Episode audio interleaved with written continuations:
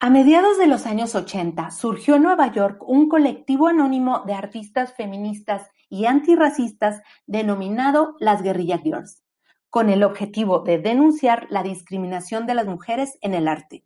Este grupo de mujeres, entre las cuales había pintoras, escritoras, directoras de cine y diferentes personalidades relacionadas con el mundo del arte, se dedicaron a denunciar el desequilibrado porcentaje de participación y de oportunidades que existía y sigue existiendo para las mujeres en el ámbito artístico. Su principal actividad era realizar apariciones públicas en museos y galerías de Nueva York y colocar carteles en las paradas de autobuses y desplegados en las revistas. Todo esto lo hicieron de forma anónima, cubriendo sus rostros con máscaras de gorila y utilizando como sobrenombres el nombre de artistas mujeres ya fallecidas como Frida Kahlo, Eva Hess o Lee Krasner. Uno de los acontecimientos más importantes de las Guerrilla Girls tuvo lugar en 1989, cuando colocaron un cartel frente al Museo Metropolitano de Nueva York que decía, ¿tienen las mujeres que estar desnudas para entrar en el MIT?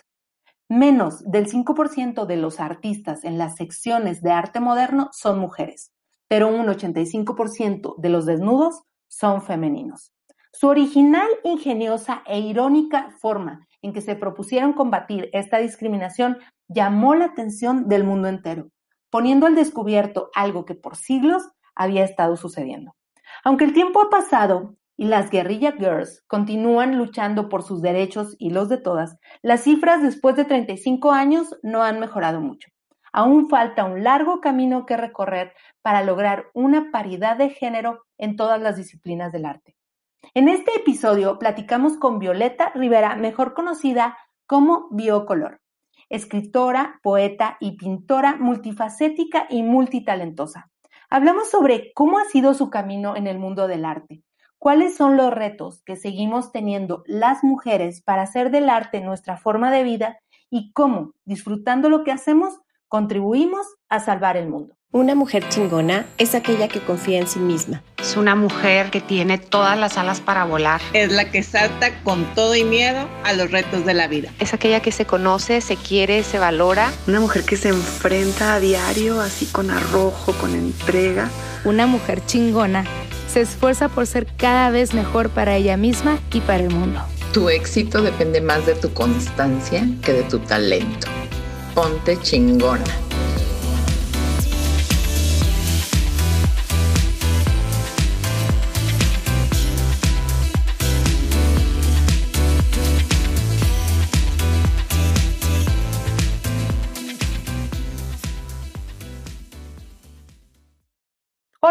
Yo soy Vanessa y esto es Mujeres Chingonas, el podcast de Woman Wow. En este espacio compartimos historias, ideas, herramientas y reflexiones para impulsarnos e inspirarnos a trabajar por todo aquello que soñamos ser y convertirnos en la versión más chingona de nosotras mismas.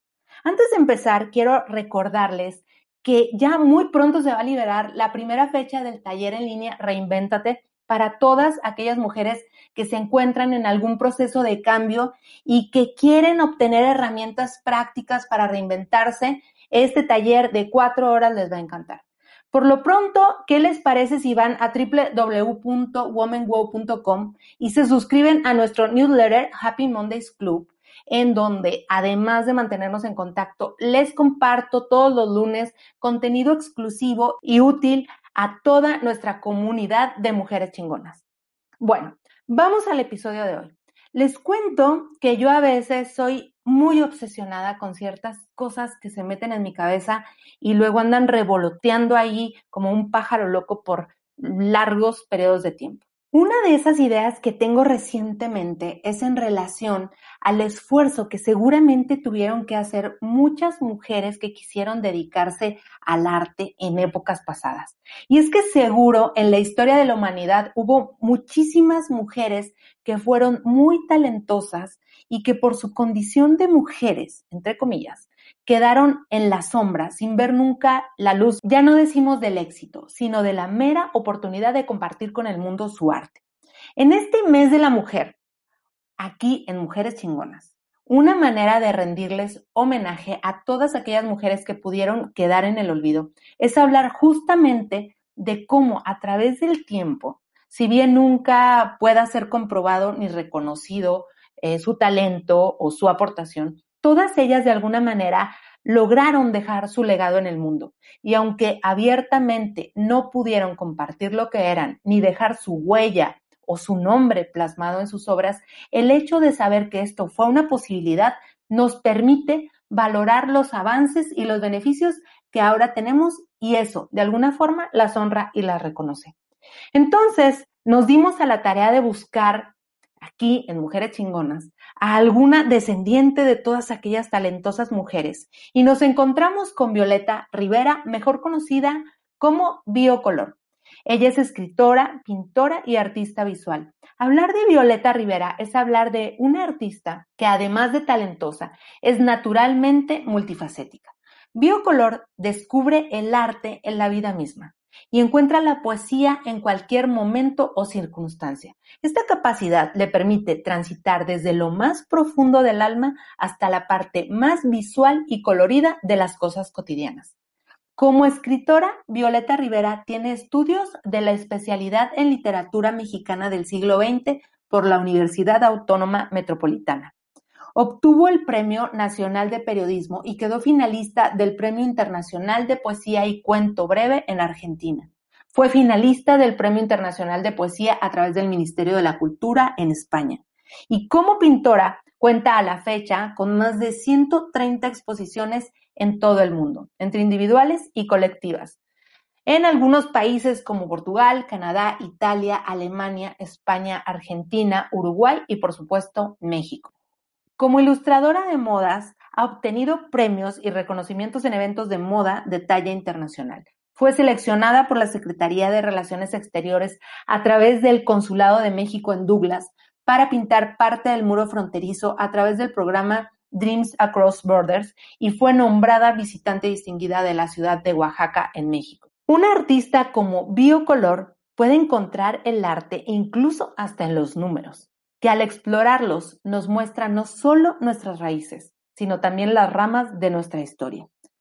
Su nombre no solo es color, también es visión. Y entonces descubrimos en Violeta una artista de esas que nacen para ser quienes ya son, para darse al mundo a través de las letras. Y en ese transitar, plasmar sin ataduras los matices, los trazos y las pinceladas de la vida.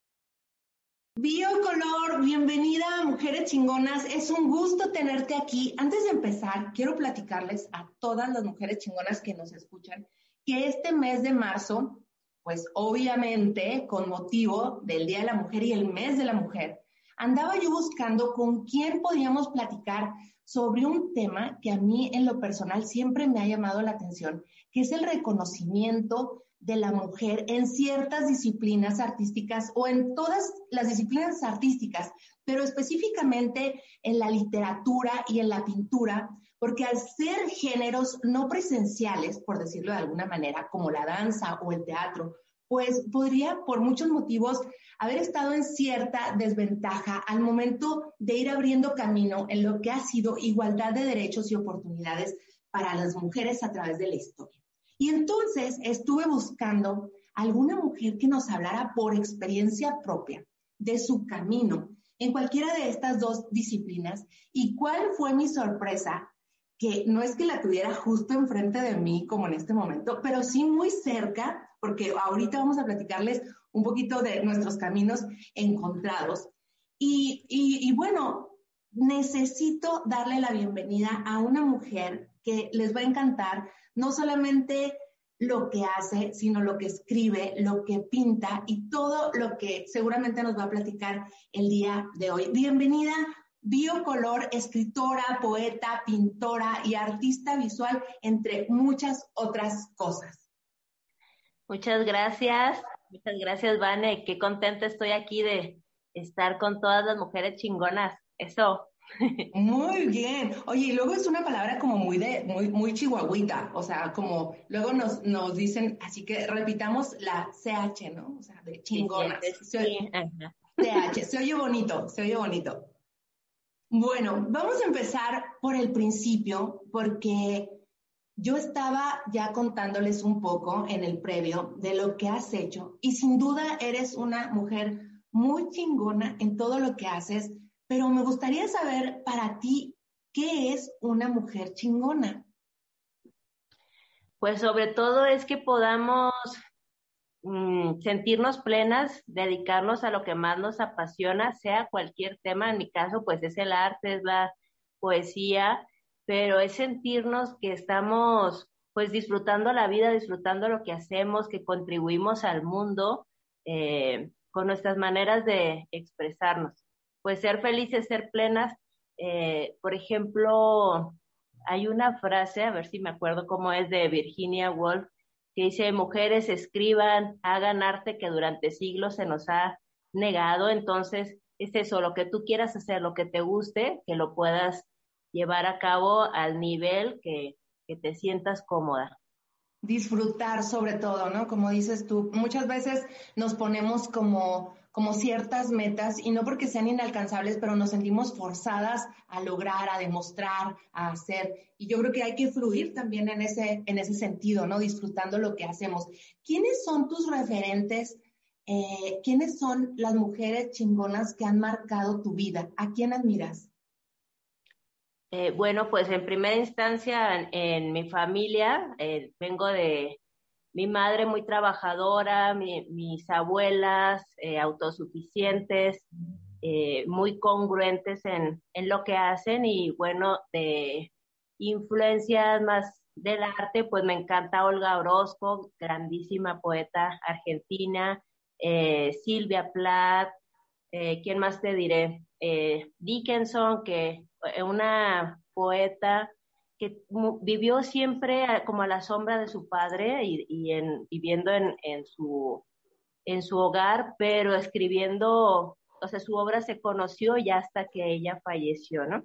Otras que pudieran inspirarme, eh, este, pues no sé, hay tantas, Coco Chanel, eh, es que vemos muchas mujeres que estamos contribuyendo al mundo y muchas veces pues luce más o se difunde más el trabajo de los hombres, que para mí es complementario, ¿eh? O sea, me encanta también mucho, mucho del trabajo de los hombres, pero habemos muchas mujeres también que estamos pues en este, en este hacer cotidiano de sentirnos eh, realizadas en lo que hacemos y algo de lo que comentabas de, que a veces mm, queremos, queremos demostrar, ¿no? Y creo que eso eso es lo que nos puede mermar más que nada porque pues a veces nos partimos en muchas para dar gusto a otros o para completar todas las tareas que tenemos que hacer porque sigue siendo que uno se encarga, no sé, más como del hogar o de los hijos o así, y te partes en muchas.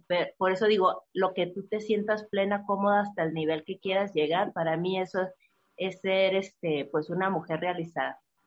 Sí, fíjate que ahora que, que, lo comentas y el hecho de querer cumplir, que era el tema con el que empezábamos, y, yo estoy un poco peleada con esta idea de, de, ser multitarea, y no porque no pueda uno, sino porque creo que el hecho de, de querer cumplir diluye tu objetivo al final eh, o tu propósito de vida. Y, y muchas de, la, de los esfuerzos que las mujeres hacemos en los muchos roles que, que tenemos, pues es precisamente por querer cumplir. Y estas mujeres que ahora citabas, pues yo creo que siguieron sus sueños muy, eh, muy en, en, lo particular, o sea, no queriendo cumplir con, con, la sociedad y como bien dices tú también, siendo un complemento del trabajo que han tenido los artistas hombres a, través del tiempo, ¿no? O sea, no queriendo demostrar ni que somos mejores, ni que, ni que estamos en una competencia con ellos, sino desde nuestra visión, pues muy femenina, ¿no? Desde nuestro género, cómo vemos también el arte. Y me parece súper interesante porque me gustaría platicarles, yendo un poquito a tus orígenes, o a, tu historia personal y, con referencia al arte, me gustaría platicarles que, pues que tú y yo, aunque no somos de la misma generación, somos colegas, estudiamos en la, la Facultad de Filosofía y Letras y posiblemente nos eh, topamos por ahí en los pasillos mientras estudiábamos ciencias de la información o en su defecto también cuando éramos niñas o adolescentes, porque tuvimos ahí, eh, pues a lo mejor coincidencias. Y quiero ir a esos días, a esos días a lo mejor de la infancia, de, de la adolescencia. Y me gustaría saber si hubo un momento en que tú te diste cuenta que lo tuyo era el arte, las letras, la creatividad, porque obviamente cuando, cuando hablamos de biocolor no se puede hablar de un artista en un género específico, sino más bien de un artista que puede de alguna manera desenvolverse en cualquier género. Y más adelante vamos a ir hablando un poquito de eso. ¿Hubo un momento en, tu vida en que, en que tú te diste cuenta? Sí, eh, bueno, yo aprendí a leer, tuve la fortuna de que llegó a ahí en, el barrio, a la casa, tocar la puerta un, un señor, un indigente, y estaba pidiendo cobijas. Sabemos que en Chihuahua el, el invierno está cañón, y estaba pidiendo una cobija y que a cambio eh, traía unos libros. Y yo me asomé toda chiquitilla que tendría como 6, 7 años y dije, sí, sí, ese libro. Y era un libro de, creo que por aquí lo tengo incluso, de poesía amorosa con prólogo de Alichu Macero, un gran escritor que después tuve la oportunidad de conocer. Y ahí empecé yo a aprender a, a leer, pues fue mi primer libro. Y durante toda la, la primaria, pues era la que estaba ahí como que en la poesía coral, la solista y la no sé qué, o sea, me encantó, o sea, fue algo que siempre ha ido de la mano, la, lo que es la poesía. Y el dibujo, bueno, creo que todos los niños nos encanta dibujar, vemos colores y, y rayamos y todo, y eso fue como de la par, pero eso, lo que dejé un poquito de closet, ahí sí era como más artista de closet, y seguía escribiendo, entré a la carrera de ciencias de la información, de donde somos colegas, y y bueno, seguía yo pintando, pero, pero no lo externaba, o sea, no lo compartía. Incluso una vez llegó una amiga que estaba encargada de, del área de artes visuales del Ichicul, del Instituto Chihuahuense de la Cultura, me dijo, tienes que exponer estos cuadros, me los voy a llevar. Y los expuso y en la Quinta Gameros, y yo fui al evento y la verdad es que me dio mucha pena porque dije, no, o sea, quienes pintan están tocados por los dioses o algo, o sea, esto es mucho, o sea, como que me sobrepasaba.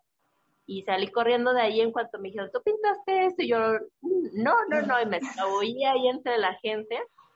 Tuvo que pasar todavía más años para darme cuenta que es otro oficio, o sea, es, es, el, es un oficio igual que otros, pero es, pues es lo que un, o sea, era mi, para mí tan grande que quizás eh, eh lo veía como, como que no me había tocado en esta vida, ¿no? Y veía a los que, a los que estudiaron artes y así yo decía, no, pues son, como otros entes, o sea, almas libres que a ellos les tocó en esta vida, ¿no?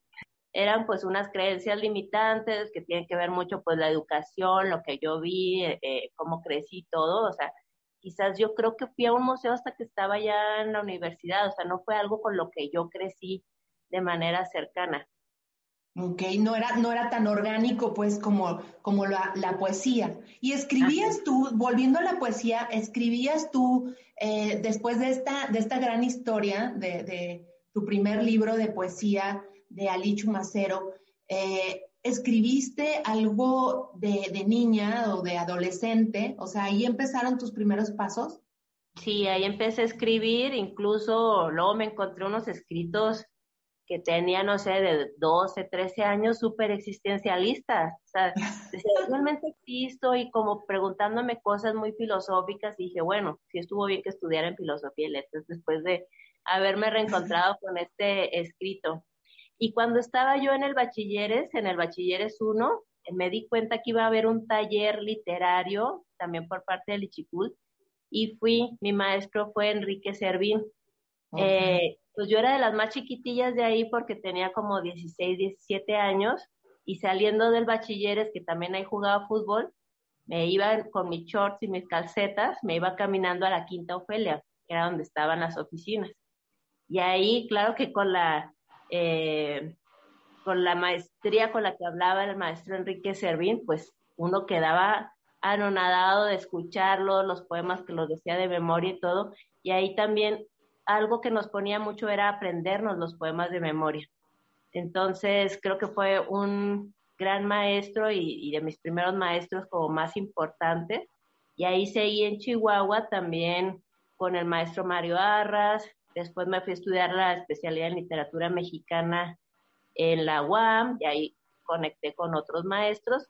Y así ha sido mi camino. La verdad es que la literatura siempre ha estado muy presente, no ha dejado de estar como en talleres y, y conectar con otros escritores pero sí la, la pintura estaba más como de, de, closet, pues, hasta que salió y está ahora como, pues es mi fuerte en sí, es mi fuerte de, lo que me dedico, ese es mi, mi, mi fuerte.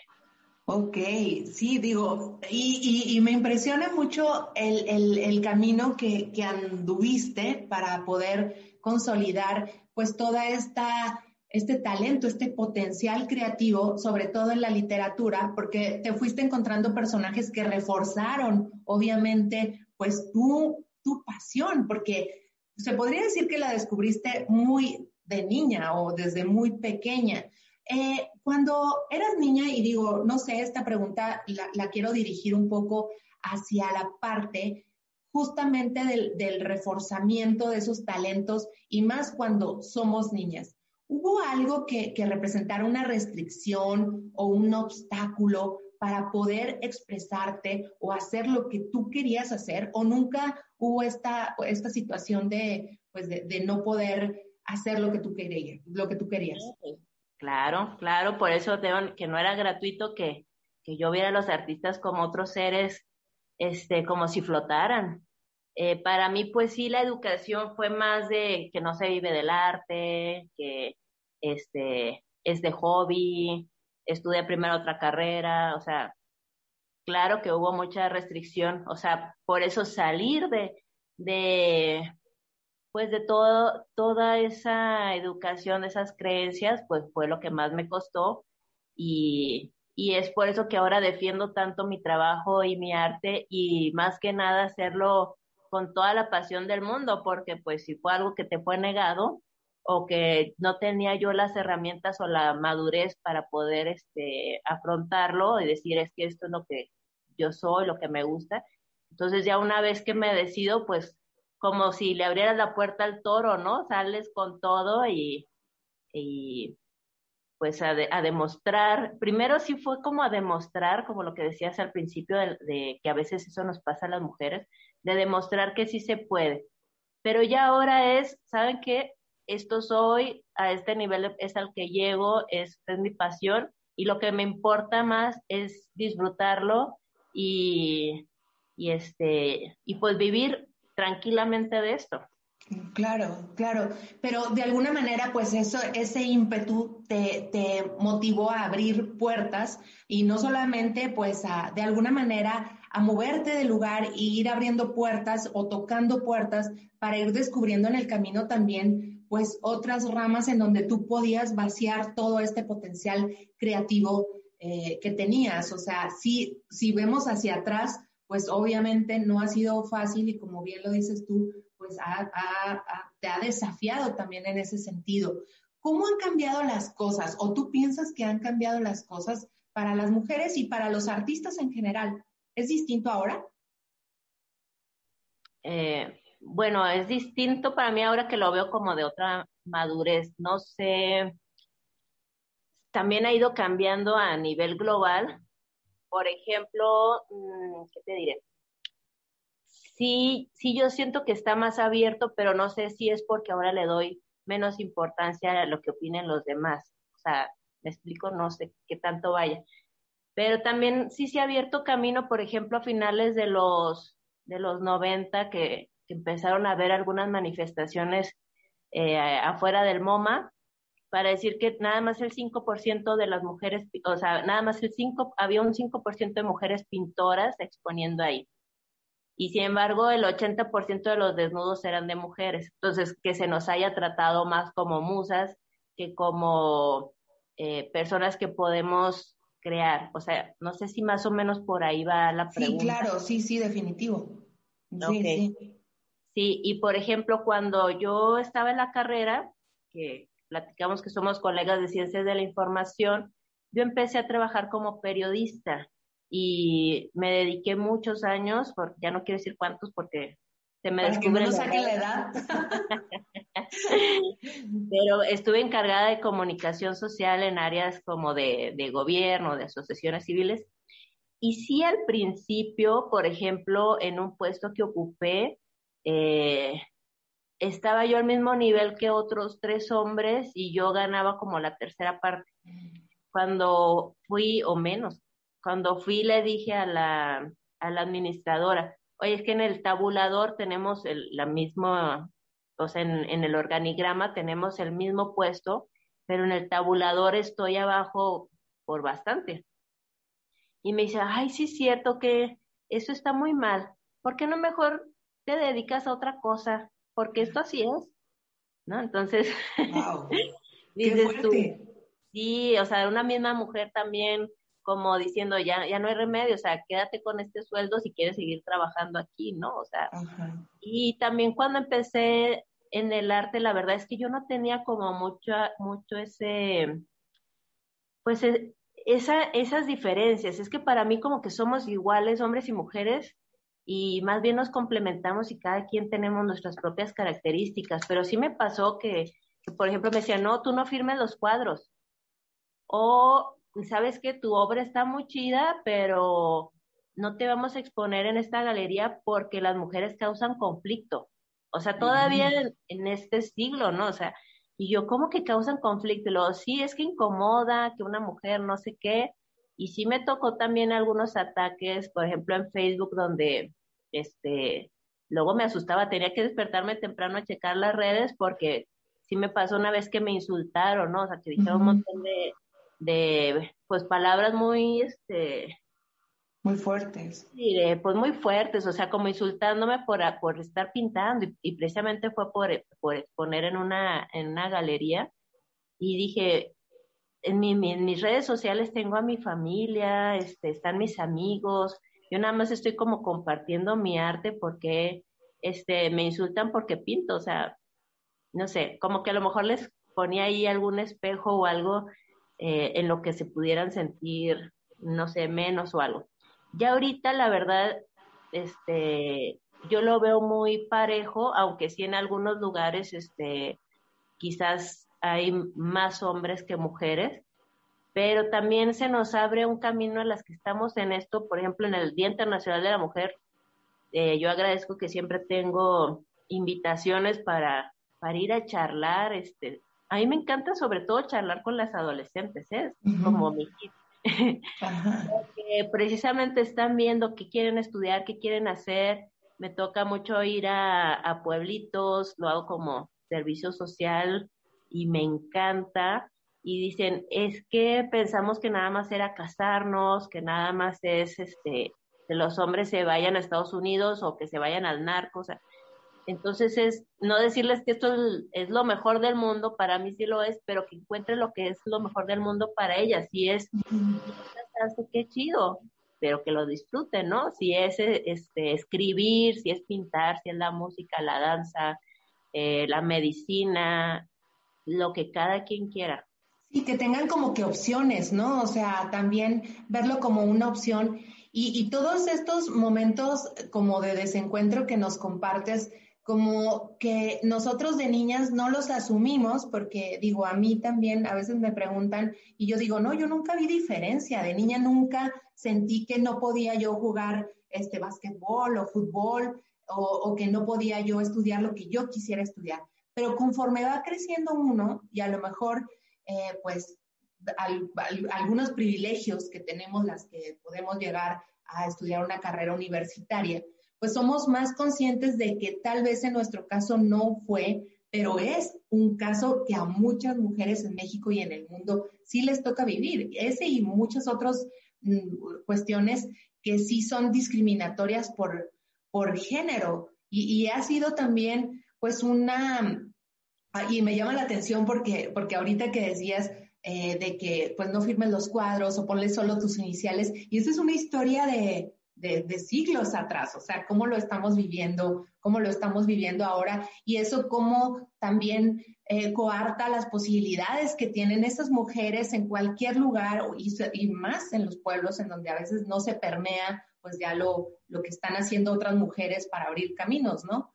Y hablando de justamente de cómo explotar el potencial y cómo cuando va uno caminando y abriendo las opciones, como en tu caso, eh, pues vas descubriendo nuevas maneras de expresarte, ¿no? ¿Qué eres más, Bio? ¿Qué eres más? ¿Eres más poeta, escritora, muralista, artista visual, diseñadora, ilustradora de modas? ¿Qué eres más? ¿Cómo, cómo, te, cómo te describes? Ajá. Eh, pues soy más prolífica en la pintura. La verdad es que la poesía es lo que más me ha acompañado. Bueno, digo, todos desde niños dibujamos y ahí estaba, pero así de asumirlo, ha sido más la poesía, pero creo que, con la pintura está muy inmediato todo, por ejemplo, mi, arte que es muy colorido, todo lo que yo quiero expresar está, está como muy vivo, está como, o sea, todas las artes están vivas, pero termino una obra y la puedo compartir de inmediato en las redes y recibir retroalimentación y así. Y con la escritura me demanda más, más cosa emocional, o sea, como si estuviera rascando más profundo. Entonces, a veces con la poesía es mm, más doloroso, no sé, más fuerte. Eh, ya como que de un tiempo para acá está un poquito más nivelado. Pero a veces sí le he sacado la vuelta, incluso cuando estuve trabajando, este, más así que te decía de, comunicación social, sí solté mucho la poesía porque decía, no, ya estoy escribiendo mucho periodismo, eh, y todavía llegar a la casa y sentarme y escribir, y más que nada le estaba dando la vuelta a todo lo que puede sacar mucho la, la poesía. He, he platicado con, con colegas, sobre todo también mujeres, que, escribimos y que pintamos y, estamos como en el mismo canal que decimos, es que la poesía es más demandante. Eh, y es muy noble porque pues nada más necesitas un papel y una pluma, pero te demanda mucha emoción, mucho intelecto y no que la pintura no te lo demande, pero para mí es, de hecho, como que lo compensa la pintura, me, me ayuda a, aligerar un poquito la, carga de todo lo que yo tengo que expresar, o sea, de todo eso que quiero compartir.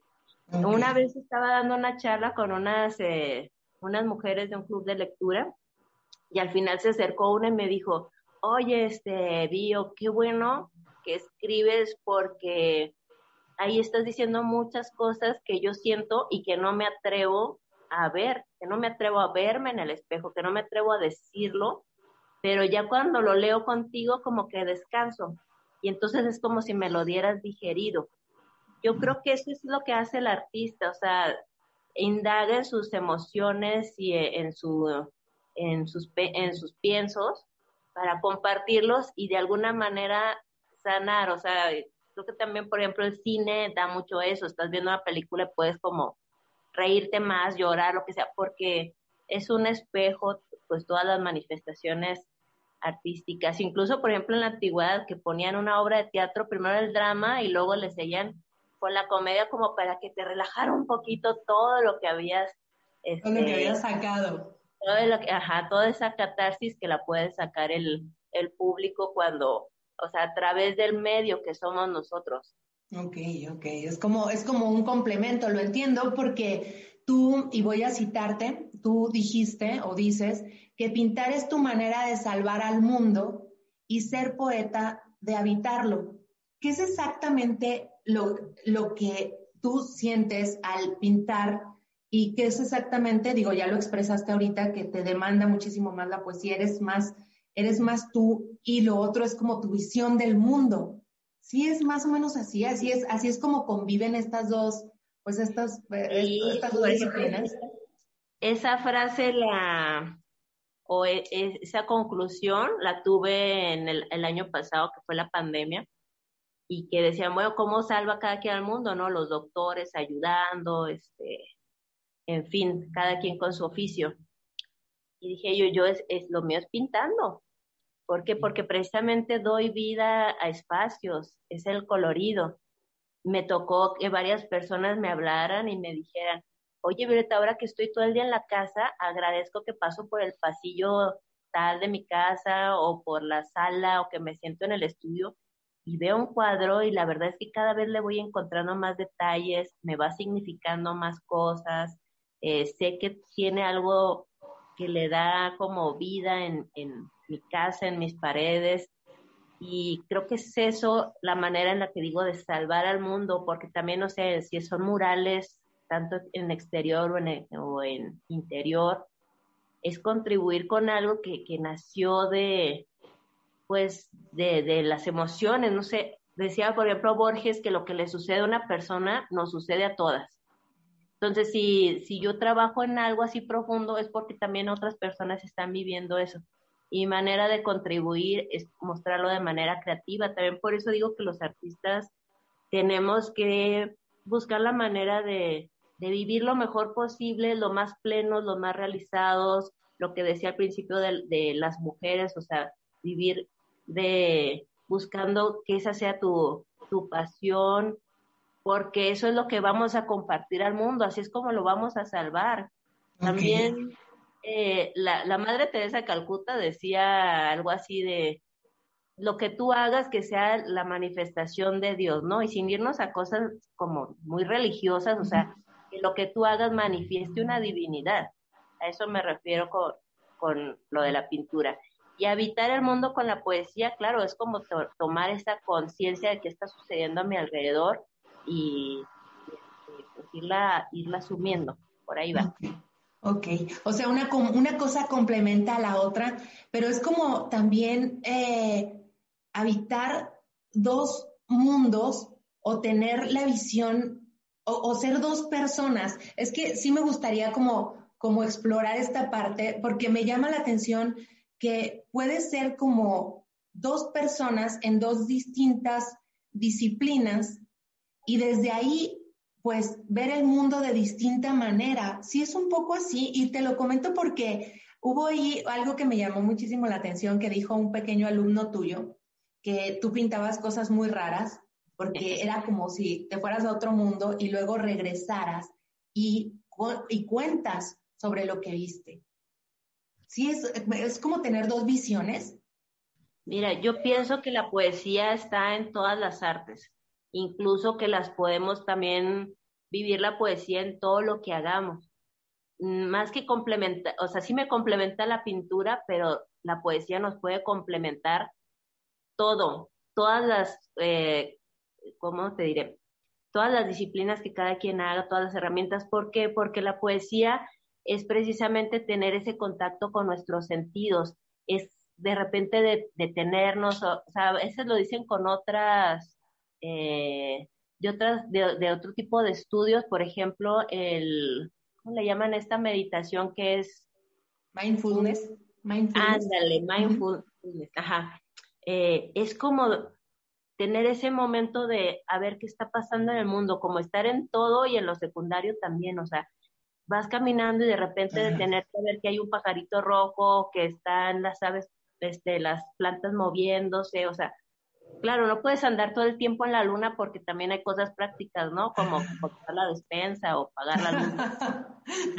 Pero tomarte esos momentos van a complementar tu vida, incluso si tú estás trabajando en una oficina y de repente salirte, me acuerdo, fíjate, me llegó este recuerdo. Una vez estaba trabajando en, la oficina y tenía todo el día ahí sentada, este, muy clavada, y salí cuando abrí la puerta de la oficina, como que iba pasando una abeja y me asusté, o sea, así como que, como que naturaleza, ¿qué es eso?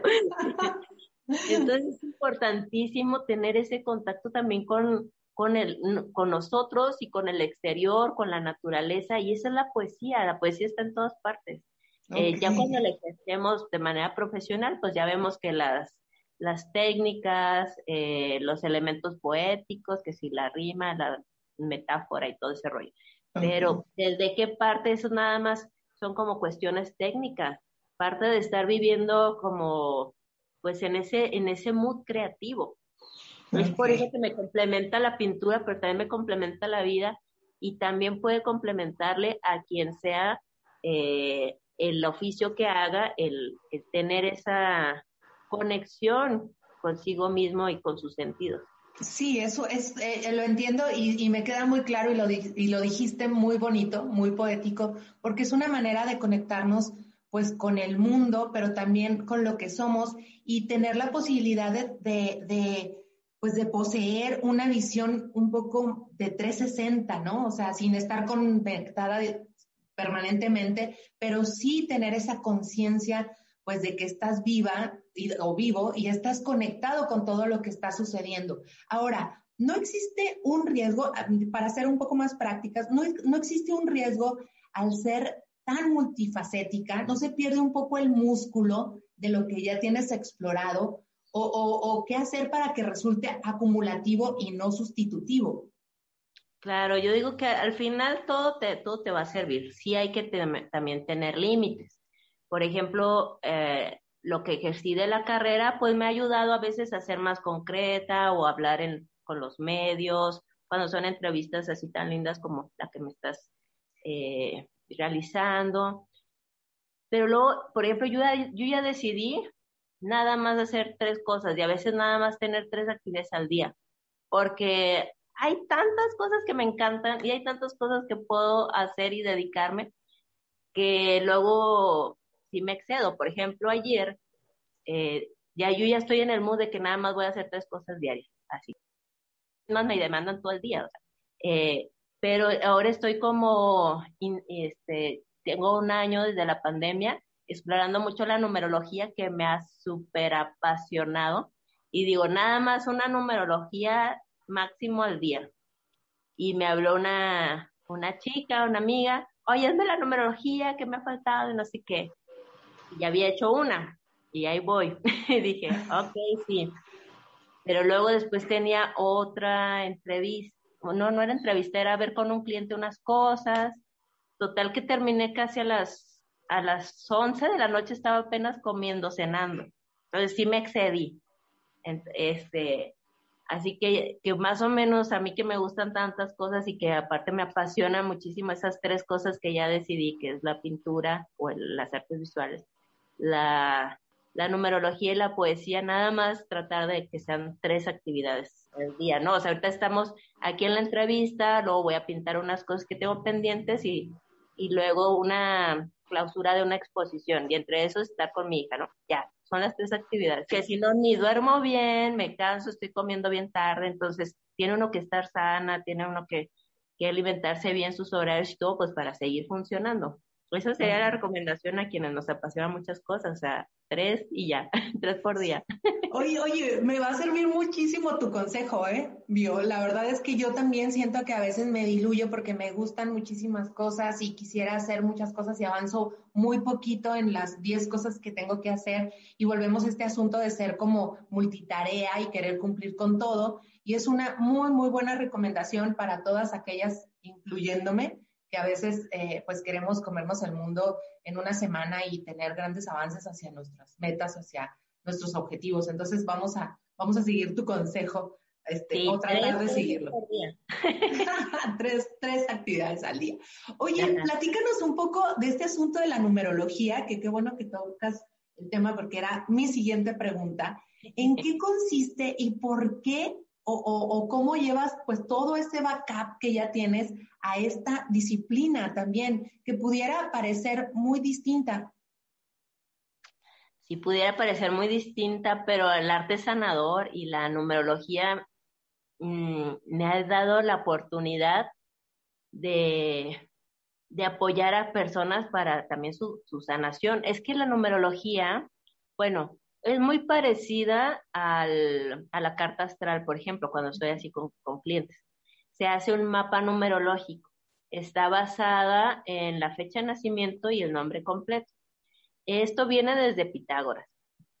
Y eh, se, se trata de que hay una lógica en el mundo, o sea, no es como de al azar de que, ay, a ti te tocó, no sé, tener esta enfermedad y a ti te tocó batallar en tal etapa de tu vida, o sea, como que todo lo vamos decidiendo, se basa en que, en que venimos al mundo muchas veces y a pasar varias materias. ¿Por qué? Porque sería imposible, como en una sola vida, vivir todas las opciones que hay, porque para empezar, ser hombre, ser mujer, vivir en tal ciudad, tal país, eh, dedicarte a tal cosa, pero sí va también como sumando tus experiencias pasadas. A veces me dicen, ¿sabes qué, Vete, estás loca? Yo no creo como así, tipo la reencarnación, y lo vemos como que es información que tuvieran en su ADN. O sea, no te pasó a ti, pero le pasó a algún este, familiar y tú traes como esa memoria, sea memoria de dolor, sea memoria como que a veces dices, no sé cómo hice esto, no sé por qué se pintar, o sea, bueno, a lo mejor viene de, de antes, no viene de antaño. En lo personal, yo pienso que es una fusión de las dos sumada a lo que es el, el ahora, ¿no? Porque hay veces que sí veo cosas que no son de la hora cuando estamos haciendo la carta numerológica, y dices, es que ¿por qué siempre, si, si yo soy muy trabajadora y ni tengo tanta lana y me secuestran? Ah, mira, aquí está. O por, este, hacer cosas muy concretas, he visto cosas muy concretas, oye, este, tú no recibiste leche materna, ah, caray, ¿cómo sabes, no? Oye, tú perdiste un bebé en tal época, ¿cómo sabes, no? Y, no, y ahí entra, por ejemplo, el tema del libre albedrío. Dices, entonces ya está todo dicho, y no, simplemente la numerología es como, como si fuera un GPS. O sea, sí tienes que llegar de A a B, pero cuando sabes eso, sabes como si fueran tus materias que hay que cumplir, decides si te vas como por autopista o te pierdes en pueblitos o por terracería. ¿Por qué? Porque los números tienen una vibración que es más armónica o desarmónica y un mismo número te puede dar opciones. Por ejemplo, lo que decíamos ahorita de partirnos y ser multitask, ¿no? Es mucho de los que entre la carta por ahí tenemos número 3, ¿no? Que el 3 es el niño.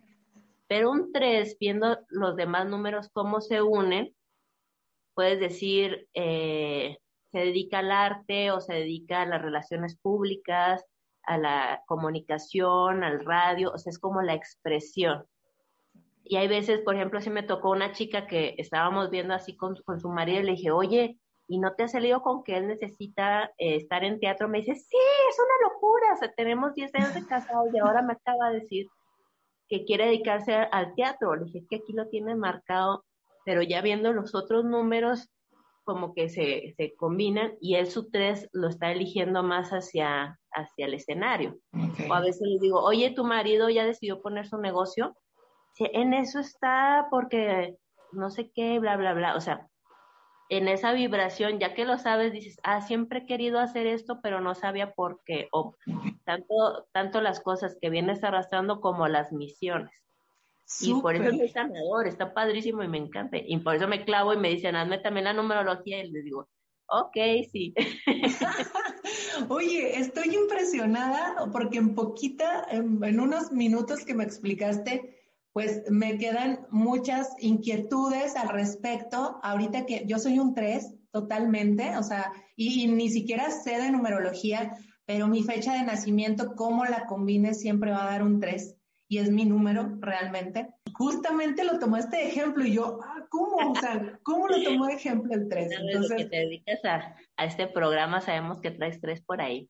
Sí, no, un 3 completo en mi vida. Habría que hacer una, una, una sesión para que me, me, dieras mi, mi, carta numerológica, sí es correcto, ¿verdad? Claro, claro que sí. Sí, en, en esas sesiones me estoy de una a dos horas, también lo podemos hacer como para eh, decisiones de vida cuando es vocacional, que no saben qué estudiar, o para empresas, el nombre de la empresa cuando la van a lanzar, o cómo funcionan tus empleados, este, o a quién vas a contratar, o los socios, porque cuando se unen dos personas ya hacen una energía diferente. O sea, a lo mejor tú y yo nos llevamos súper bien, chido y todo, pero llega otra persona y, y ya no nos cayó tan bien, ¿no? dices, ¿por qué no me cae bien si ni la conozco? Pues es que son números que no están ahí como, uno anda como flotando, yo traigo, por ejemplo, muy, puros números humanistas. Necesito números que me aterricen, ¿verdad? Pero a lo mejor a mí se me van a hacer muy esquemáticos. Y ahora ya con la numerología ya lo entiendo y digo, ah, no, pues me están haciendo ver que ando nomás en las nubes, ¿verdad? Okay, claro, en el, en el mundo de las ideas. Yo regularmente, digo, tengo ahí mi, mi oficina, pero también tengo mi casa en el mundo de las ideas, diría. Sí. Pero sí, muy interesante, ¿eh? Sí, sí, sí, este, sí estoy impresionada y sí me causó así como un wow. O sea, ya, ya luego te contactaré para, para platicar más más a nivel personal de eso. Súper bien. ¿Qué otras, ¿Qué otras disciplinas o géneros te gustaría explorar? Ay, ya otros no, pero me encanta Hablando de las tres. Ah, no, no. te lo, te lo pregunto. pero ya están aplaudiendo en la pista, ¿no? ya sé. Te lo pregunto porque eh, tú que eres escritora, pero también tienes como eh, un poder tan intuitivo y, tan mágico a nivel visual, podríamos decir que, el cine se antoja territorio para la creación, por ejemplo. Sí, pues ahí iremos viendo dónde nos lleva. Eh, por lo pronto, sí, en en la, escritura, por ejemplo, ahorita estoy muy, muy este, clavada con, con una con una colaboración editorial en la que estoy participando. Fíjate que cuando estaba así en la universidad, yo decía, qué padre los editorialistas. Este, pueden hablar y opinar de, y no tienen que como estar poniendo las fuentes o ser muy objetivos como cuando yo entré de periodista, sino decía, los editorialistas ya dicen su opinión, es lo máximo. Entonces me invitan a participar en esta editorial y digo, ay, era mi sueño, o si era hace como 10 años. Pero bueno, hay que explorarlo, ¿no? Entonces, ahorita dejé un poquito, porque no me alcanza el tiempo, o sea, tengo en las tres actividades que tomar. Entonces, estoy un poquito en stand-by la poesía para estar más con, ahorita con la editorial, hasta donde tope. Eh, estoy aprovechando últimamente para en la editorial meter temas de numerología y con y estoy con otras personas en un proyecto que es más como relatos, ¿no? Ya, ya si después es este guion o algo así, pues puede ser, la verdad es que no me ha llamado la atención, no, no, he, no he ido por ahí, no sé, porque la vida cambia. Yo mi, mi visión plástica la veo muy bidimensional porque es a donde me llega mi visión pero tengo amigos escultores que me dicen, es que yo veo tus, tu obra y la veo en escultura. Le digo, pues hazla tú. Ayúdame con eso. o sea, ahí está, ahí está. Utilízala, hacemos en escultura y nos vamos michas y michas. O sea, a mí no me da como verla así más en, en salir de lo bidimensional. Ok pero ah, igual lo que dices, no sé, del cine a mí no me da, pero no sé, a lo mejor alguien dice, oye, y este proyecto, bueno, pero ahí sí ya necesitaría este, colaboradores, o sea, también sé, sé hasta dónde llega como mi, mi visión y lo que yo quiero hacer. Porque proyectos con otros artistas es cuando pues crece mucho más eh, los alcances. Claro, claro, o sea, sí, o sea, sí es como un, un, complemento o pudieras tú participar de otras disciplinas como parte de un equipo, pues como, como tu visión desde la poesía o desde la pintura, básicamente. Así es. Sí, por ejemplo, una vez me contrataron para escribir un poema para un proyecto arquitectónico. Entonces lo iban, lo presentaron, ya ves que los arquitectos ponen así sus planos bien padres que se ven todo muy limpio, todo así y querían unos versos que acompañaran ese proyecto, ¿verdad? Entonces estuvo padrísimo eso porque, o sea, eso, a eso sí puedo hacer, ¿no? Y cuando lo presentaron, pues sí vieron algo diferente, dijeron, ah, está como esta onda, no es, no es un plano arquitectónico y ya, sino le están metiendo ahí algo creativo, ¿no? También, por ejemplo, tengo una reunión la próxima semana para ver si hacemos un mural con mujeres de la penal. Entonces les dije, sí, pero mientras ellas participen también, porque ellas son las que lo van a estar viendo a diario, ¿no? Entonces, ya es otro alcance en el que se unen mujeres eh, para realizarlo, o sea, que sea en conjunto. Entonces, sí, al unirte con otras eh, personas, sean otros artistas, sean mujeres, sean arquitectos, no sé, se puede crecer en ideas y en otros proyectos, pues que a lo mejor ni a mí no se me hubieran ocurrido.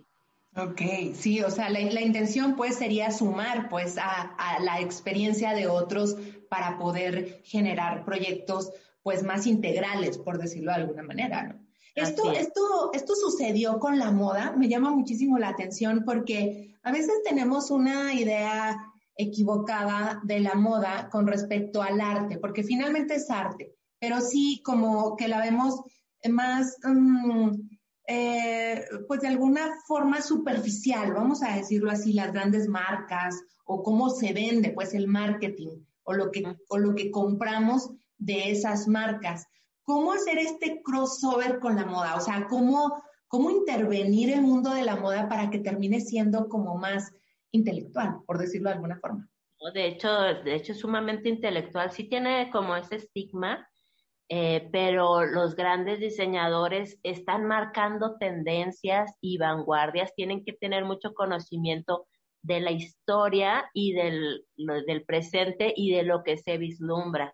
Eh, pensamos muchas veces eso, yo creo, porque nos llega ya súper digerido. Sí, o sea, nos llega ya la moda de Sara ya cuando se presentó este, hace un año y, y, y con más eh, más contenido en las grandes pasarelas.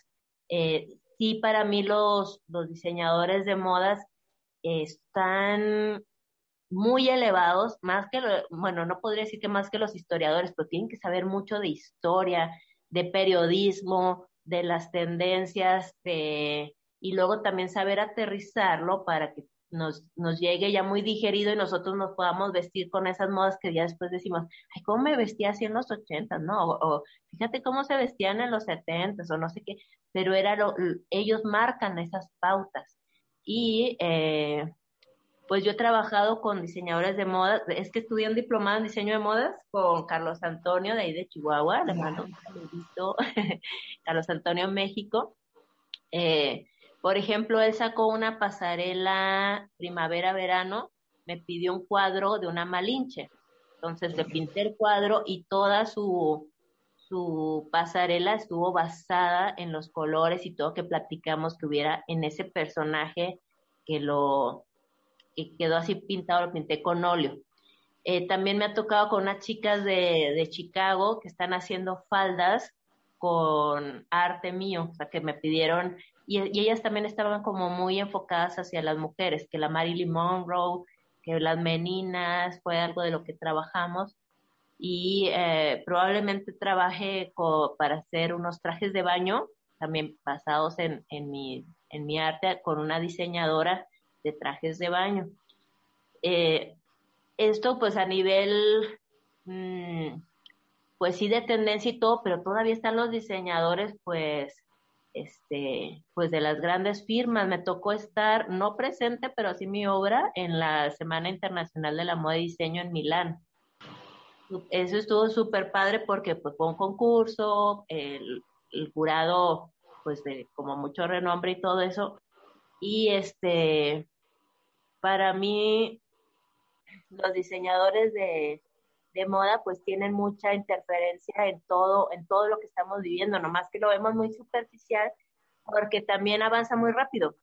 También los costos, o sea, no, no es barata eh, la, la, ropa, entonces eh, por eso nos llega ya más digerida, este, pues el tiempo, ¿no? O sea, tiene una perdurabilidad que, a diferencia del arte puro que dices, no, pues es que este cuadro puede hacer, este, no sé, dos siglos, no sé, la moda va cambiando rápido, pero también cuando la estudias dices, ah, hay, hay materias de historia de la moda, por ejemplo. De hecho, me tocó dar clases de historia de la moda, es que han dado como en muchas cosas. Súper, sí, sí. La historia del arte, pero eh, veíamos la historia del arte, pero desde la indumentaria. Ok, sí, claro, no, no, lo vemos a lo mejor como, como ahora sí que materia aparte de todo lo que tiene que ver o que incluye pues eh, las expresiones artísticas, pero no deja de ser al final una, una expresión artística. y, hacer esa, pues ese aporte un poco, a lo mejor lo que ha faltado es como bajarlo, ¿no? De, ahora sí que eh, en sentido figurado, bajarlo de la pasarela, eh, literal y figurado, bajarlo de la pasarela, pues al uso común y, al, y al, también al, al acceso a, pues a, a, la gente o masivamente. Sería más artístico. Y cuando ya lo bajamos, bueno, es que ya lo asumimos. Pero, por ejemplo, también nos pasa con los artistas que yo estoy pintando un cuadro, o sea, así a, mi nivel. Yo estoy pintando un cuadro y llega un cliente y me pide el que, del estilo que pinté hace cinco años. Eso es moda, o sea, ya. ya digerido lo de antes y lo he platicado también con otros artistas. Entonces tú ya estás en otro, sí, sí sigue siendo mi estilo, sí se sigue notando que es de biocolor, pero ya estoy pintando, no sé, otro tema, a lo mejor como más, por ejemplo, en un tiempo eh, pinté cosas más andróginas, ahorita estoy como temas más místicos, y llega alguien y me dice, oye, quiero de lo que, como de este estilo, o sea, como de, de cuando pintaste estos, y fue hace dos años, diez años, tres años, en el mismo arte es como la moda, y creo que pasa con la música, que pasa con todo, o sea, cuando vienen las nuevas tendencias, por ejemplo, en la música, de la música conceptual eh, que no la logramos captar y, luego por eso a veces sale como, ay, es que soy el artista incomprendido, es que a lo mejor está avanzado, o sea, va él en otros pasos y al ratito lo, lo lograremos que nos guste esa canción o que sepamos cómo se baila o no sé, algo que nos, que nos haga match. Pero eh, a lo mejor por eso dicen, el, el, artista está loco, incomprendido. Por eso, no sé, Van Gogh, dices, ay, no, en su tiempo nadie. Sí, estaba adelantado. Ok, ok, como que al momento de que se masifica, por decirlo de alguna manera, es cuando ya es, es una tendencia, no es una moda, pero el arte es cuando surge, es en el momento que surge es, es arte, ¿no? Ya lo que, el proceso que sucede después o lo que sucede después, pues es básicamente pues lo que va dictando el mercado, ¿no? Lo que va demandando el mercado y es cuando se hacen conocidos o cuando se hacen famosos. sí, es que también interviene el mercado, como tú dices, porque hay veces que si al mercado le está interesando que sea esta tendencia, lo que va a pasar es que a posteriori no es que estuviera adelantado a su época, sino que se va a valorar este a posteriori, pero por una cuestión de mercado. Es que intervienen muchas cosas en este rollo. Sí, claro. es muy fácil, nomás te paras a pintar, pero también hay, hay ahí rollos. Por ejemplo, una vez pasó con unos artistas acá que llegó un coleccionista nuevo y que le encantó el arte, o sea, dice, sabes que me encanta coleccionar arte, pero así nunca había coleccionado arte. Y empezó a comprar muchísimo y entonces los artistas estaban así bien felices, ¿no? Cuadros, cuadros, cuadros. Y de repente ese arte dijo, ¿saben qué? No, ya mejor no quiero esto quiero, no sé, mm, no sé, viajar o lo que sea. Y entonces empezó a malbaratar los cuadros. ¿Qué pasó? Que le hablaron, por ejemplo, a un eh, conocido mío, oye, están vendiendo tu cuadro la tercera parte de lo que cuesta, cómpralos todos. Le dijo, ¿por qué? Porque se está devaluando. ¿No? si ella ya alcanzado un precio y los empiezan a, a soltar en el mercado más este, a la mitad de precio, a la tercera parte, lo devalúa lo que ya había subido. Claro, claro. Un tema también eso y también cómo vamos subiendo de valor nuestra obra, o sea, también tiene que ver con los lugares donde has expuesto, los premios, las galerías o a quién le has vendido. A mí me tocó ahí hablando de cosas como de discriminación y también fue de mujer a mujer, este, en Chihuahua. Eh, Oye, sí te voy a vender tus cuadros, pero sabes que no tienes el apellido correcto. Y yo, ah, ¿cómo, cómo, cómo? Dice, sí, es que si fueras de los Terraza, Ballina, no sé qué, inmediatamente. Pero necesito que tu cuadro lo compre fulanita y sutanita para que puedas entrar. Si no los compran en ellos, no, pues no estás como dentro de lo que queremos nosotros este, vender. Entonces, como una especie como de validación, o sea, era así como que, que estas personas te validen, ya validándote ya te posicionas, tipo. O sea, así era la propuesta. en el mercado ese con ellos. Ok. bueno, a lo mejor no es ese mi mercado, o sea, puede ser otro, hay que buscarle, o sea, o solo llega. También no esforzarnos tanto como decir, tiene que ser ese porque me pedían como que regalara mi obra para, para que lo, se pudieran ver en las paredes de ciertos personajes, ¿no? Ok. Es que, es que no, no, no lo voy a regalar. O sea, prefiero, este, me ha tocado que, que me compren personas que me van depositando de poquito, uh, este, pero que realmente les gusta mi, mi trabajo. O sea, ni es caro mi trabajo, pero que yo sé que, que les demanda que a lo mejor limitarse en otras cosas que pudieran ser prioridad y es porque les, les realmente le ven valor, entonces Exacto. en esas paredes. Claro, claro, claro. Y, y, y sí, fíjate qué, qué fuerte también eso, porque a veces nosotros que no nos dedicamos al arte no desconocemos pues ese tipo de, de situaciones que pues que ponen al artista también en un momento de pues de, de disyuntiva, ¿no? De, de, toma de decisiones a nivel casi de marketing, o sea, de mucho eh, estrategia de venta y este tipo de cosas. Y eso me lleva a la, siguiente pregunta porque eh, yo cuando voy a alguna exposición y veo un cuadro, específicamente hablando de la pintura, eh, me pregunto cómo esa persona, a lo mejor es un pintor o, famoso o a lo mejor que, es de, otra época, tal vez. Y siempre me pregunto cómo les hubiera gustado que los viera su público, o sea, eh, que, cómo, cómo les gustaría que les apreciaran su trabajo o, o, lo que dijeran de ellos ya después. Y a lo mejor muchos artistas nunca lo supieron, ¿eh? Eso es, eso es obvio porque, bien lo decías tú, muchos adelantados a su época no gozaron de los privilegios de, de su arte. Y, y, esa duda tengo, ¿cómo te gustaría a ti que te, que, te vieran tus, eh, pues a lo mejor, a, aquellas eh, personas que vieran un cuadro o al leer un libro, ¿qué te gustaría, qué te gustaría que dijeran de ti? Pues más que nada que, que les deje algo, o sea, que les mueva, eh, que les motive a pensar, sí que sea, que le, que le, fíjate, me gusta mucho cuando ven un cuadro y mío y que de ahí sale una conversación y lo dicen, ay, le entré este detalle, no sé qué, y empiezan a, charlar.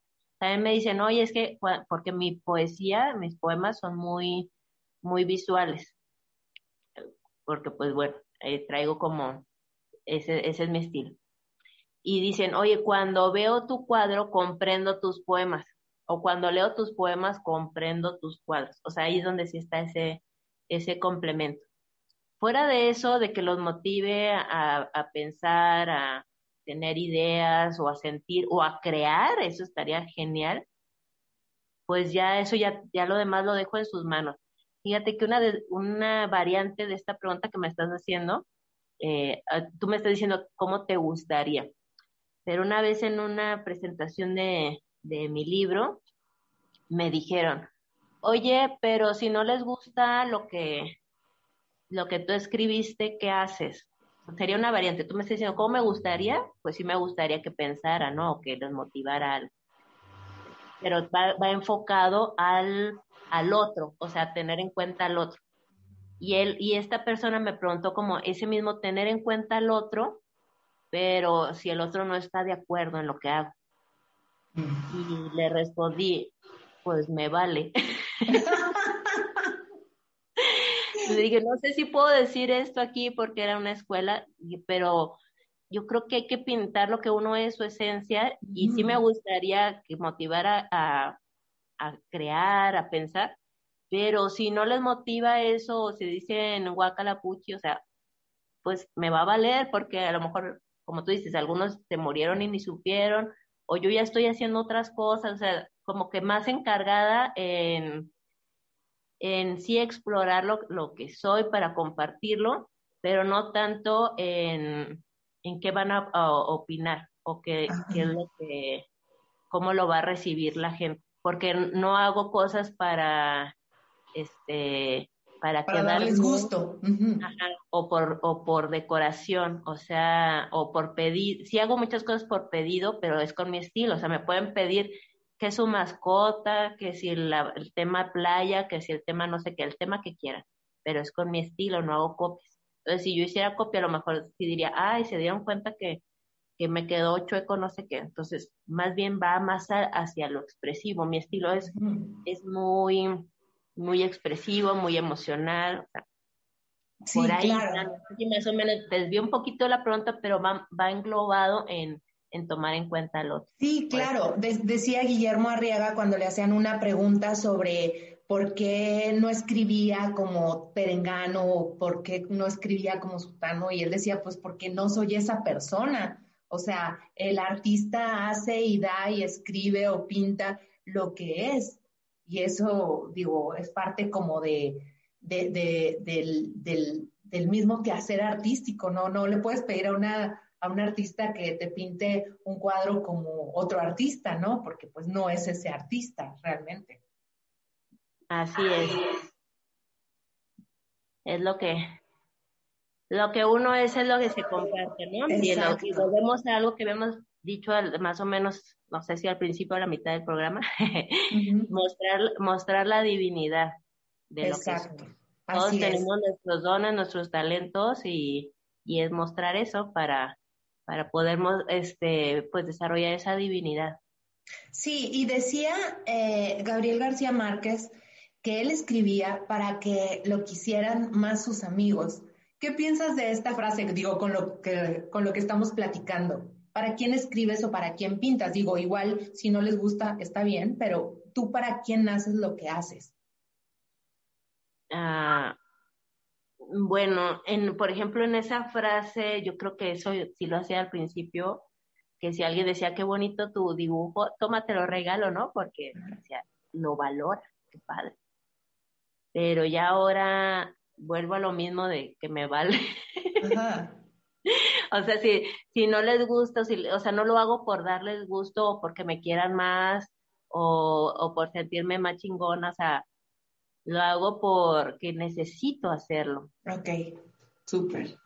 Sí, o sea, existe una necesidad, o sea, es algo que, que no se puede. Decía una amiga que cantaba, que, que, es cantante, es que yo canto porque no puedo quedarme con esto, o sea, porque lo tengo que sacar, lo tengo que expresar de alguna manera. Y al final, pues ese es como que el mérito, ¿no? Del artista.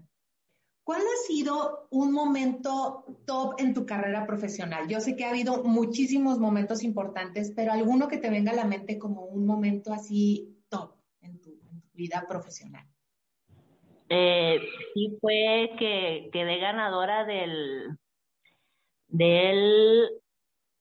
ah, Open Call de Valentino, ahorita que estábamos hablando de la moda. Eh, fue la llamada para con una ilustración mía, la llamada para la pasarela de primavera-verano. Mi obra es muy primaveral. Y entonces en este de Valentino, pues de repente empezó a sonar mucho las notificaciones del teléfono, pues porque, este, pues estaban pues entre las opiniones y los likes y todo, y fue muy chido porque eso me, me abrió mucho las puertas hacia mi arte dentro de la moda. Okay. que ya he trabajado así como con artistas eh, o diseñadores de moda. Eso fue, fue muy padre, de ahí salió lo de, lo de las chicas de Chicago y, y otras cosas. Eh, ah, y también porque, bueno, mi obra tiene mucha influencia eh, de la ilustración de moda, de los fashionistas y todo, pero causó controversia porque no es propiamente figurín lo que yo hago, que es lo más característico en, ese tipo de, de ámbitos. Entonces estaban los que decían, no, es que no puede ser, es en serio, y otras, wow, está increíble, qué colorido, y no sé qué. Entonces, ahí estuvo chido porque era como, como el partido de la América, ¿no? Los que estaban a favor y en contra.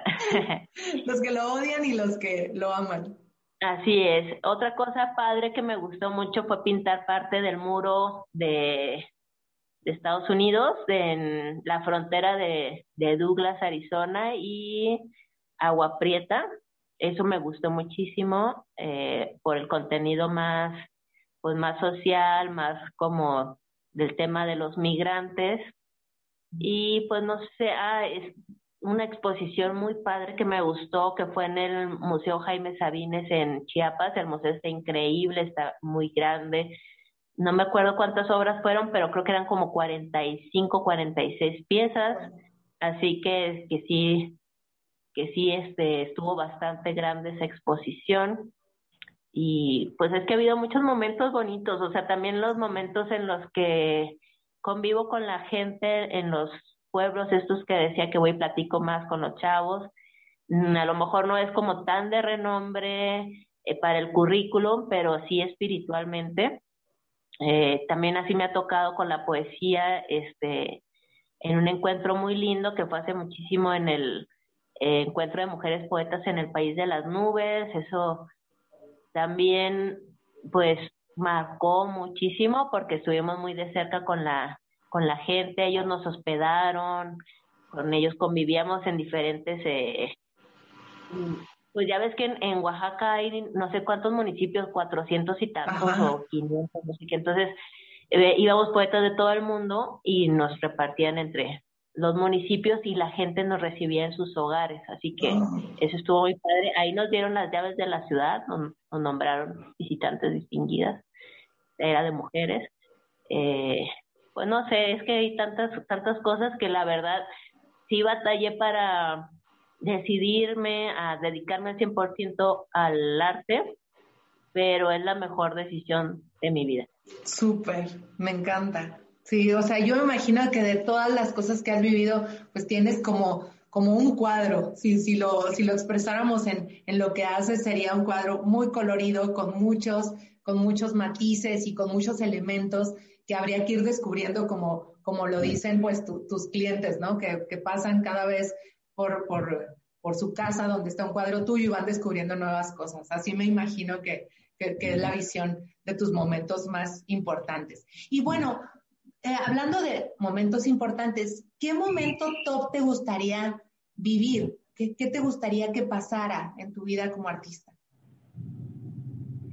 Mm, no sé qué responder. Siempre la gente se pone así como que, ¡ah!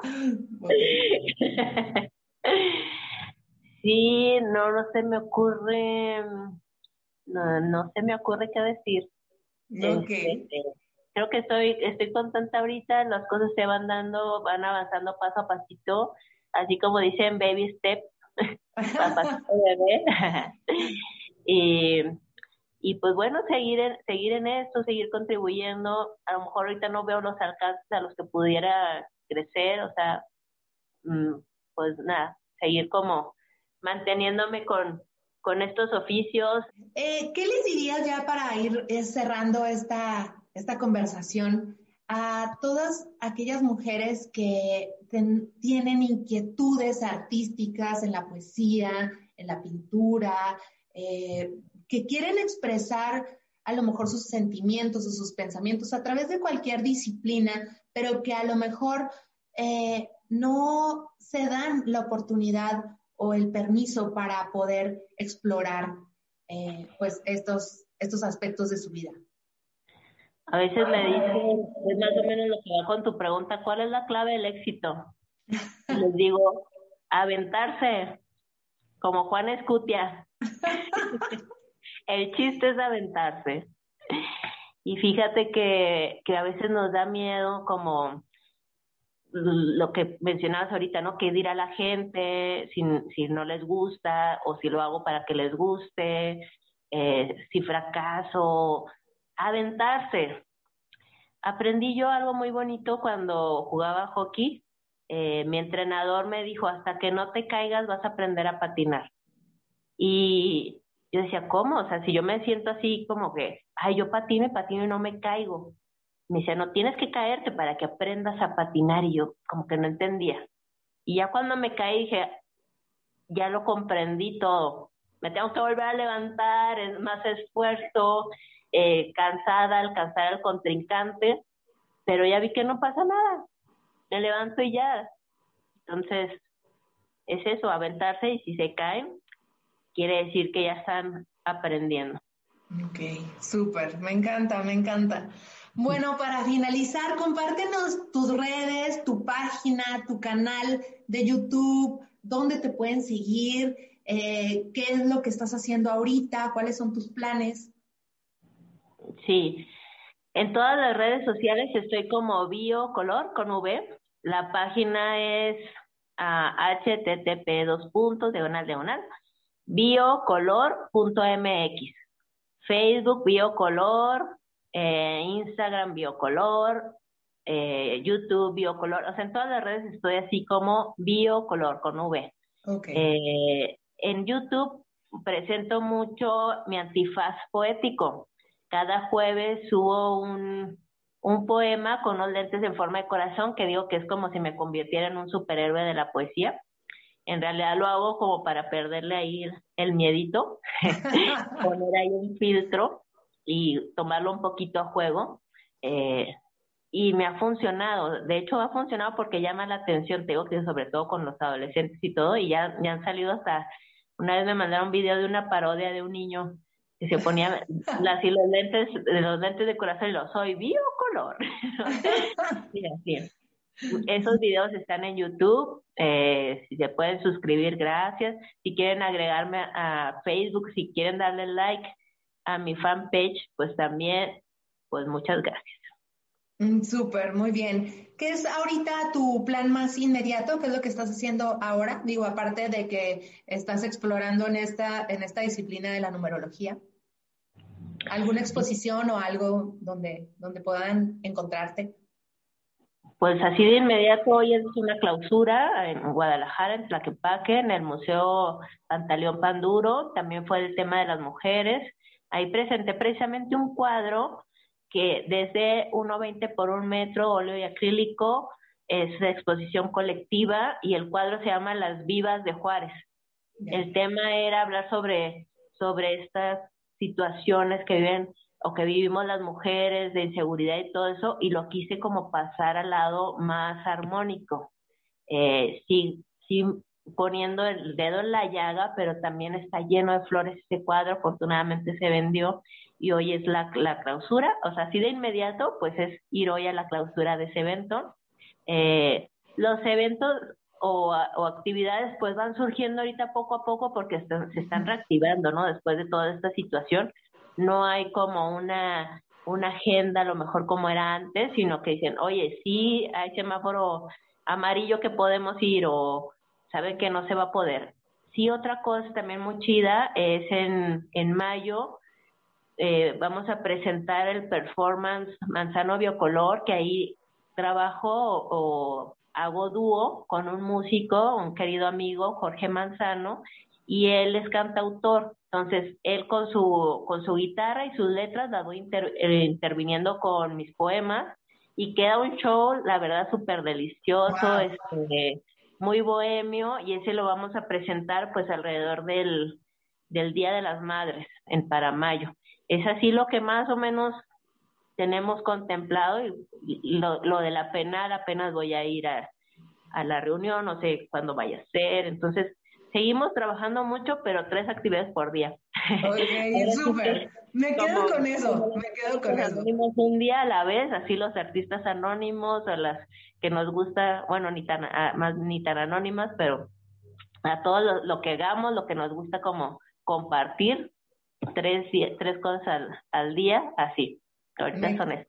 Me quedo con ese consejo y seguramente va a ser muy útil para muchas mujeres que estamos intentando también en, cualquier área o disciplina, aspecto de nuestra vida, también poner un poco de estructura y creo que es una muy, muy buena, muy buena práctica Digo, adicional a todo lo que platicamos el día de hoy, ese es un consejo y una práctica que, que puede ser que puede ser muy útil. Violeta, ha sido un honor, Biocolor, ha sido un honor tenerte en Mujeres Chingonas y poder platicar de tu carrera, sobre cómo empezaste, lo que estás haciendo, cómo también has abierto camino y ese camino que ha sido para ti, pues es para todas, porque de alguna manera, pues todos estamos conectados también en esto y las mujeres, eh, de alguna forma, agradecemos también los esfuerzos y los desafíos que otras han pasado para que nosotras podamos transitar ese camino.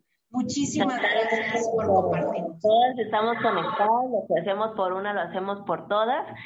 Por eso pintar es mi manera de salvar al mundo, ¿va? gracias, Vane, me encantó. Muchísimas gracias a ti. Este ha sido un placer, de verdad, eh, y, y escucharte y seguirte y poder compartir también con otras mujeres chingonas lo que, lo que de alguna manera en conjunto estamos haciendo todas. Ha sido un gusto y un placer platicar, conocerte y pues seguir en contacto también. Así es, un abrazo a todas. Gracias. Gracias. Bye. Bueno, este fue el episodio de hoy. Yo espero que lo hayan disfrutado tanto como yo lo disfruté. Recuerden darse una vueltecita a www.womanwow.com. Wow es con doble O y suscribirse a nuestro newsletter Happy Mondays Club para que todos los lunes les llegue a su correo contenido exclusivo, ideas, recomendaciones y muchas sorpresas para iniciar con todo el power la semana. Por cierto, acuérdense de eh, ir a su bandeja de correos no deseados, porque ya saben que a veces, por más que uno haga la tecnología, no ayuda. Y sí me han estado comentando que están suscritas en la lista de distribución y no les está llegando el correo. Entonces hay que ir a la bandeja de correos no deseados para eh, pues sacarme de ahí y que ya el, mismo correo identifique que es un correo que les estará llegando todos los lunes. Bueno, no olviden que todos los miércoles hay un nuevo episodio que pueden escuchar en Spotify, Apple Podcast o directamente en www.womanworld.com. Un favor muy grande antes de irnos, ayúdame a compartir este episodio con alguna mujer chingona, alguna amiga que creas que le va a ser útil o que le va a gustar lo que platicamos hoy o algún otro episodio que también quieras compartir. Puedes ponerte en contacto conmigo a través de redes sociales en Facebook o en Instagram. En la página también hay una forma de contacto. Cuéntanos lo que andas haciendo, cómo te podemos ayudar, de qué te gustaría que habláramos en el en el podcast o qué tema te gustaría que abordáramos, por ejemplo, en algún taller o alguna idea que tengas o cómo también podemos colaborar juntas. Yo soy Vanessa y espero que estés teniendo una excelente semana. Recuerda que una buena forma de salvar al mundo es compartiendo lo que amas hacer.